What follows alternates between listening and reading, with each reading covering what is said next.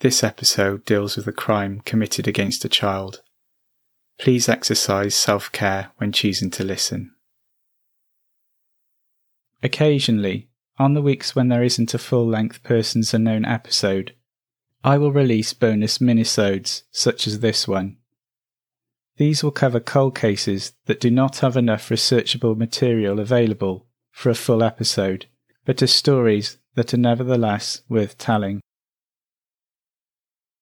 On the first of September nineteen thirty-nine, the German army, employing the tactic of blitzkrieg, swept over the Poland border, and while they were met with fierce resistance, were already on their way to capturing Warsaw. As a response, two days later, Britain, along with their ally France, declared war on Nazi Germany. The next six months or so were the period known as the Phoney War. Britain was technically at war, and while there was some fighting, open hostilities had not yet commenced. Life in Britain had an odd atmosphere, with communities preparing themselves for possible bombing raids, and people, including young children, getting used to carrying gas masks everywhere they went. It was in the first month of the war, at the end of September nineteen thirty-nine, when the crime on which this minisode centres took place. Perhaps the focus on foreign affairs and the threat of German planes and tanks crashing all in their path meant this case did not receive the attention it warranted. In the chaos and fear of that period, this crime has sadly been forgotten. There are surprisingly few articles on this crime. I will do my best to present this story, or at least the parts that are in the public domain, as best I can. This is the oldest open investigation for an unsolved murder in Wales.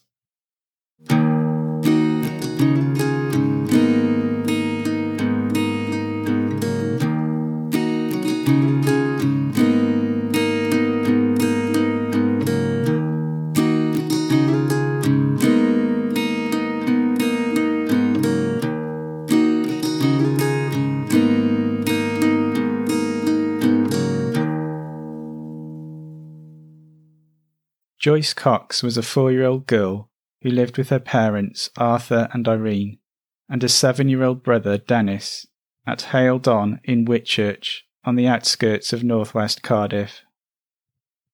Thursday the twenty-eighth of September began like any other day. Joyce had breakfast, then at eight thirty a m headed off to school with her older brother. Joyce attended Whitchurch Infant School and was used to walking the short distance to and from her home. Joyce had a spring in her step, as it was her birthday in a couple of days, and her dad had promised her a present. School finished for the morning as usual, and the children returned to their homes for lunch. The walk home was not far, around a kilometre or so. Joyce began the walk home with her older brother Dennis and their cousin Alan. At twelve forty p m, Dennis and Alan arrived at Alan's house. Dennis's aunt and Alan's mum, Kathleen Phillips, asked them where Joyce was, and they replied that she was playing in the garden. Joyce was not there. She had vanished. When Joyce hadn't returned home by the usual time of twelve forty-five p m, her mother Irene was worried. Irene spent the rest of the afternoon wandering between the house and the school, knocking on doors of relatives and friends to ask if anyone had seen her daughter. The police were called a little after three p m, and an extensive search of the neighbourhood and surrounding countryside was underway by that evening. Joyce's father, Arthur, was a gas labourer by trade, but he was also a private in the Territorial Army. He was currently on manoeuvres, but was granted special permission from his commanding officer to go and assist with the search for his daughter. By nightfall on Thursday, Joyce had not been found, and so the search resumed the following morning, with over two hundred people from the community involved, including children from local Girl Guide and Scout groups. A description of Joyce was circulated in the press. She was said to be plump and of normal growth, with fair, straight hair and a fair complexion, with rosy cheeks. Joyce was wearing a blue velvet frock navy coat, Scottish plaid socks and ankle-strap shoes. Joyce was carrying her gas mask, which was labelled with her name and address. On the evening of the twenty-ninth of September, around thirty-six hours after Joyce was last seen, her father Arthur arrived in Cardiff, to be greeted with the worst possible news.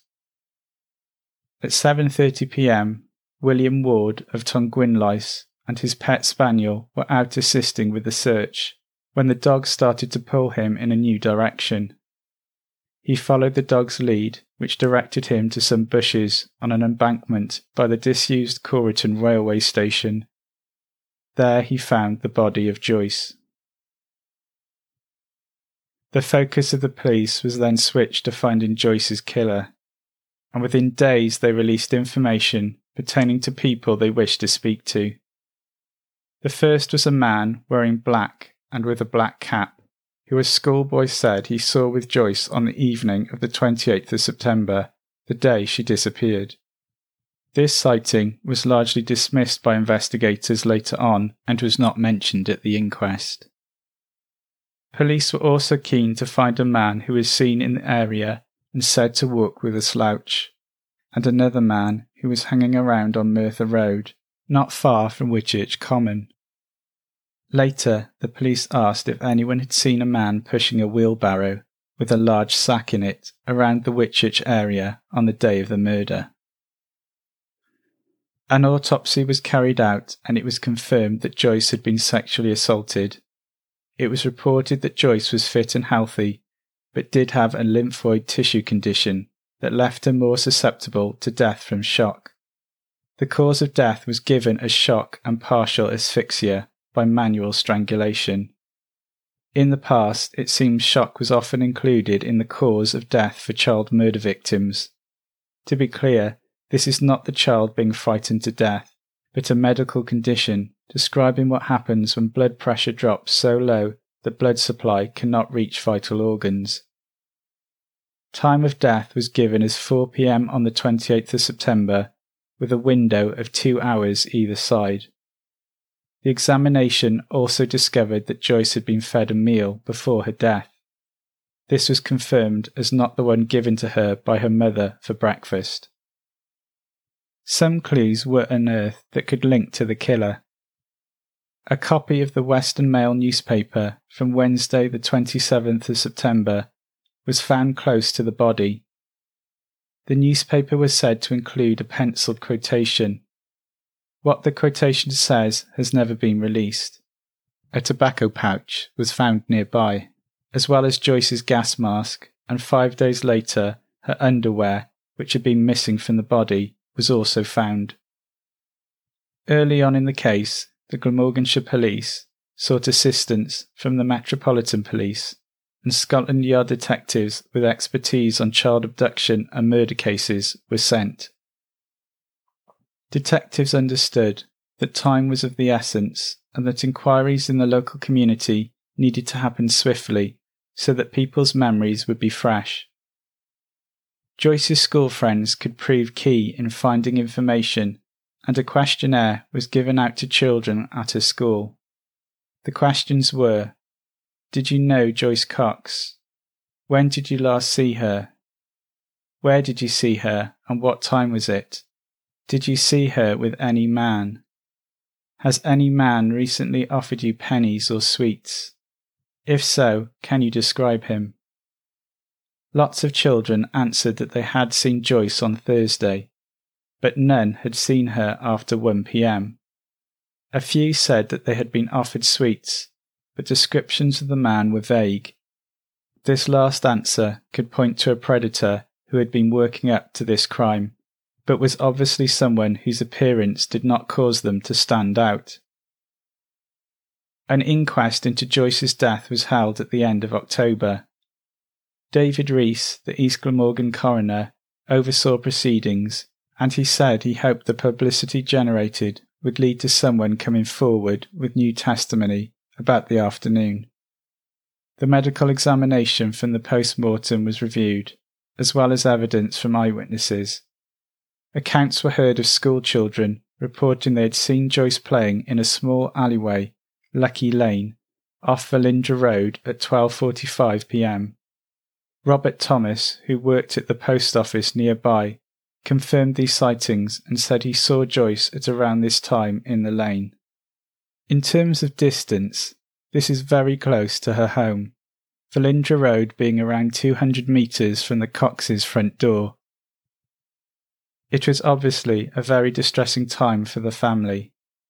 During proceedings, a pile of children's clothes were placed in front of Joyce's mother, Irene, and she was asked if she could identify them. She burst into tears and went out of the court, where she then collapsed. A member of the public, who was in attendance, loudly rebuked the court for showing Irene the clothes and putting her through that experience. The jury was asked to consider whether this was a case of manslaughter or murder. They wasted no time in coming to a verdict of murder by person or persons unknown. Police worked on the theory that the murder did not take place where the body was found, and that the meal she was given proved she had been taken to a house first. This was a time when cars were few and far between. In nineteen fifty, only around fifteen percent of households in the U K had cars, so this figure would have been even less in nineteen thirty-nine. The killer had to be someone who lived in Whitchurch and within walking distance of the railway embankment. The distance between where Joyce was last seen and the railway embankment is only around one kilometre. Joyce wasn't killed at the embankment, so he must have carried or transported her body there. Looking at maps of the area, he would have had to have done this by walking along main roads whilst carrying the body. No easy task without drawing attention to yourself. Over the course of the investigation, literally thousands of people were talked to, but sadly, no arrests were ever made, and no suspects have ever been named by the police or in the press. For a little while, one line of inquiry centred on the local mental hospital. The large grounds of the hospital were adjacent to Velindre Road, and there was a theory that a patient could be the murderer. I'm not sure what evidence pointed them in this direction. It may have been the police trying to exhaust every avenue of inquiry, or it could have been due to prejudice. Either way, nothing came of this. Over eighty years have now gone, and Joyce's parents have long since passed. Her mum Irene died in two thousand three, never having seen the culprit brought to account for what he did. Sadly, her brother Dennis has also passed away. He could never forgive himself for allowing Joyce to leave his sight on that fateful walk home from school. Needless to say, Dennis was blameless, and it's awful that his life was marred by this feeling of guilt. One family member has continued to fight Joyce's corner and has pursued justice for her consistently over the decades.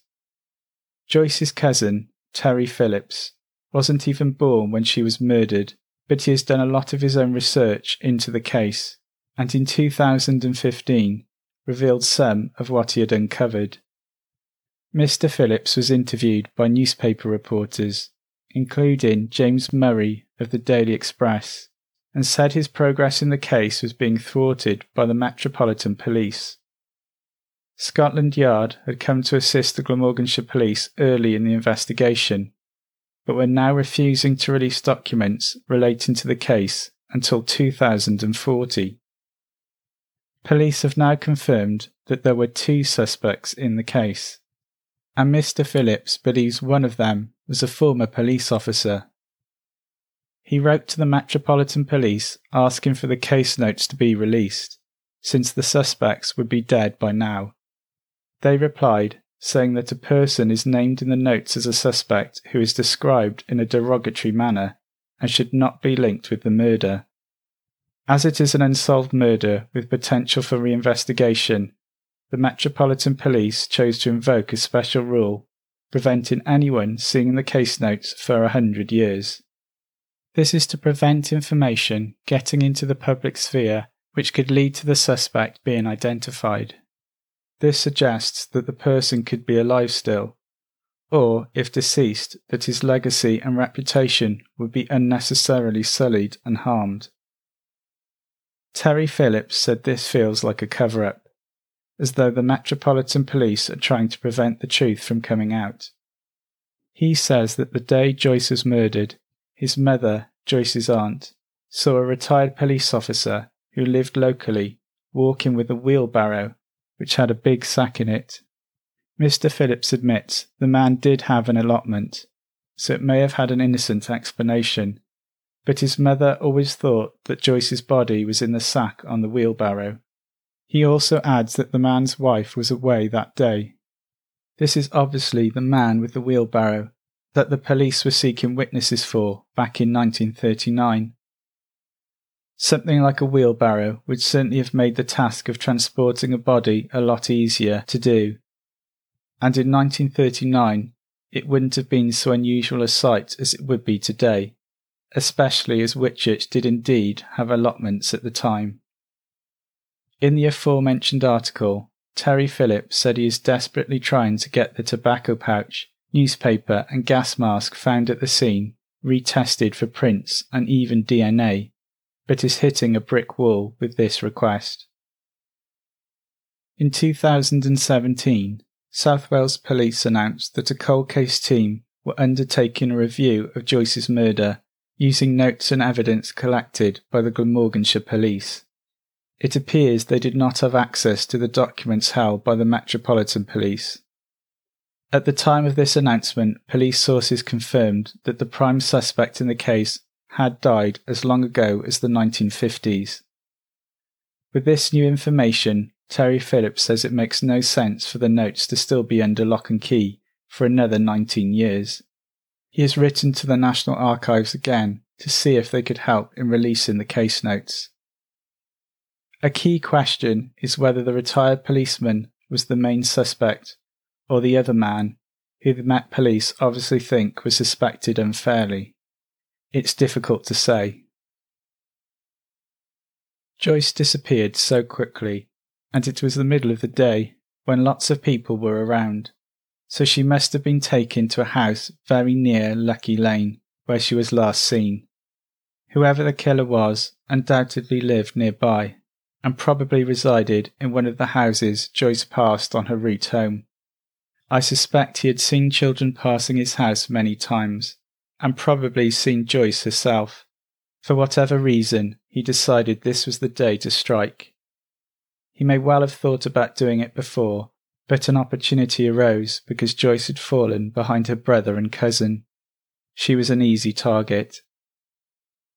Unless something changes, it will be twenty forty before the names of the suspects are made public. As proved by the Muriel Drinkwater case, which we covered in episode nine, D N A evidence can still exist and be used effectively, even in cases from over half a century ago. It would be interesting to know if any of the items found at the scene, or even Joyce's clothes, still exist and could be tested for forensic evidence. It may be a long shot, but Joyce's relatives deserve the chance of finding some answers, which might help to bring some closure. In the meantime, we remember Joyce.